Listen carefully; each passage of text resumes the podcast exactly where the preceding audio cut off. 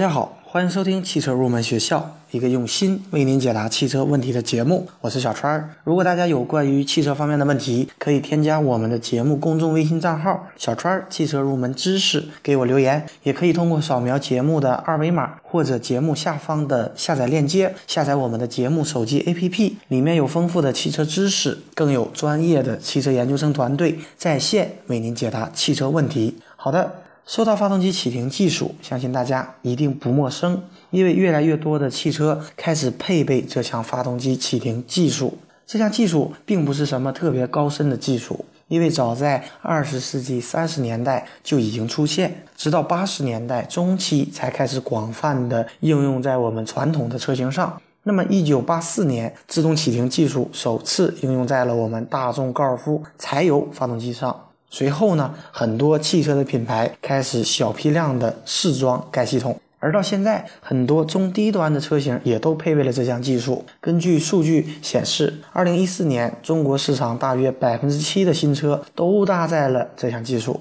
大概有二百万辆。它是二零一三年的六倍，可见这项技术它的发展是非常的迅速的。那么，发动机启停技术是什么样的原理呢？简单的说，它就是一套能够自动控制发动机熄火点火的系统。它的初衷呢是短暂停车的情况下，发动机可以自动的休眠，以达到节能减排的一个目的。主要适用于城市交通中等待红绿灯或者堵车的一些情况。那么不同品牌它的自动启停装置虽然技术可能略有不同，但是核心的原理都是一样的，那就是当车辆因为拥堵而停止前进时，驾驶员踩下自动踏板停车再档，这时候呢，系统自动的检测到发动机空转且没有挂挡，此时车轮的轮速传感器显示为零。而且电子电池传感器显示有足够的能量进行下一次的启动。那么满足以上三个条件以后，发动机将自动停止转动。那么启动时呢，只需要我们松开自动踏板，或者踩油门，或者转动方向盘，便可以自动启动。但是有很多的听友也担心，频繁的启动和熄灭我们的发动机，会不会对发动机有所损伤呢？因为这套系统它大大的增加了我们发动机启动的次数。那么普通发动机一共启动次数只有几万次，而搭载自动启停技术的发动机启动次数可能达到几十万次。那么会不会对发动机造成损伤呢？实际上是不会的，因为发动机的磨损大部分来自于冷启动时的瞬间磨损，因为此时发动机它的润滑条件是最差的。但是自动启停的时间很短。而且车子已经行驶了一段时间，那么此时被机油泵抽出来，并且附着在发动机缸体内侧表面的机油，并没有完全流回，并不属于冷启动，而是属于热启动，所以对于发动机来讲，并没有什么磨损。但是发动机启停技术真正会损伤的是我们的蓄电池和启动机。因为我们需要通过蓄电池供电，启动机执行，然后才能启动我们的发动机。所以频繁的启停对于我们的蓄电池和启动机是有一定的压力的。但是目前绝大多数的汽车企业在推出自动启停装置时，都做了充分的耐受实验，对于我们的蓄电池和启动机进行了一定的强化，所以大家不必担心发动机启停技术会损伤您的汽车。如果大家还是不放心的话，可以通过手动来关闭这项功能。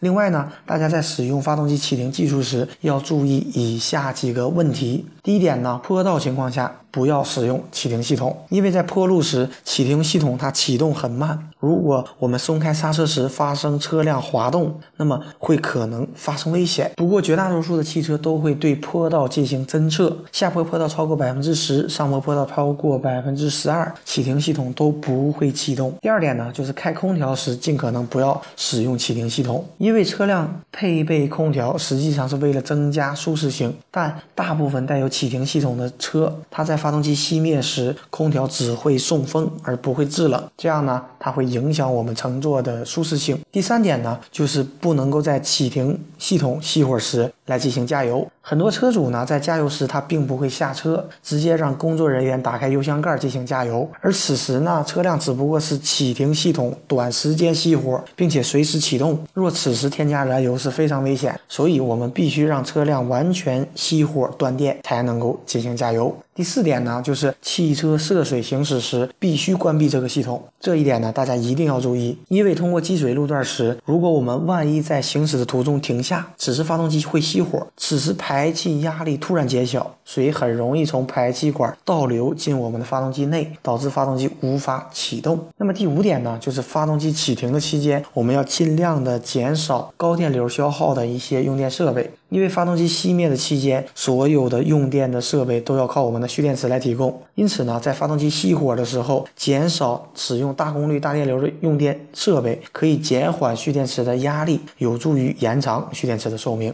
第六点呢，就是发动机熄火时，我们不要反复踩刹车，因为发动机熄火时，刹车它的真空度是不足的。那么基于安全的考虑，当停车时，如果我们反复踩刹车，那么发动机会自动启动，保证我们刹车有足够的力。所以呢，我们在发动机熄火时不要去反复的踩刹车，否则的话，它的这样的一个系统起不到应有的一个作用。最后呢，对于带有发动机启停技术的车主，我给出三点建议。第一点呢，就是要使用全合成机油，确保保发动机有更好的一个润滑的条件。第二点呢，就是定期的去清理一下积碳，因为长时间的走走停。停发动机频繁的启动，燃料并没有充分燃烧，极有可能造成积碳的产生，所以建议大家定期去清理一下积碳。第三点呢，建议隔段时间呢就对我们的蓄电池进行慢充。因为频繁的让蓄电池大电流的放电，即使再强大的电池，它也有枯竭的一天。而且我们汽车呢，它是十二伏恒压充电，这样呢，并不能够喂饱我们的蓄电池。所以建议大家每年对蓄电池进行恒流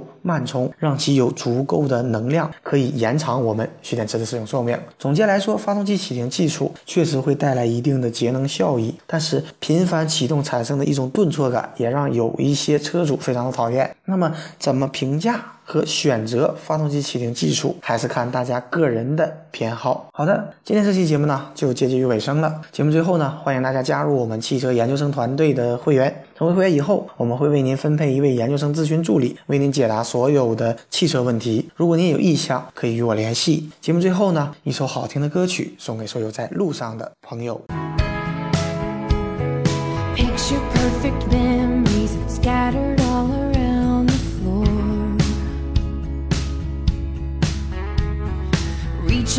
the phone, cause I can't fight it anymore. And I wonder if I ever cross your mind. For me, it happens all the time. It's a quarter after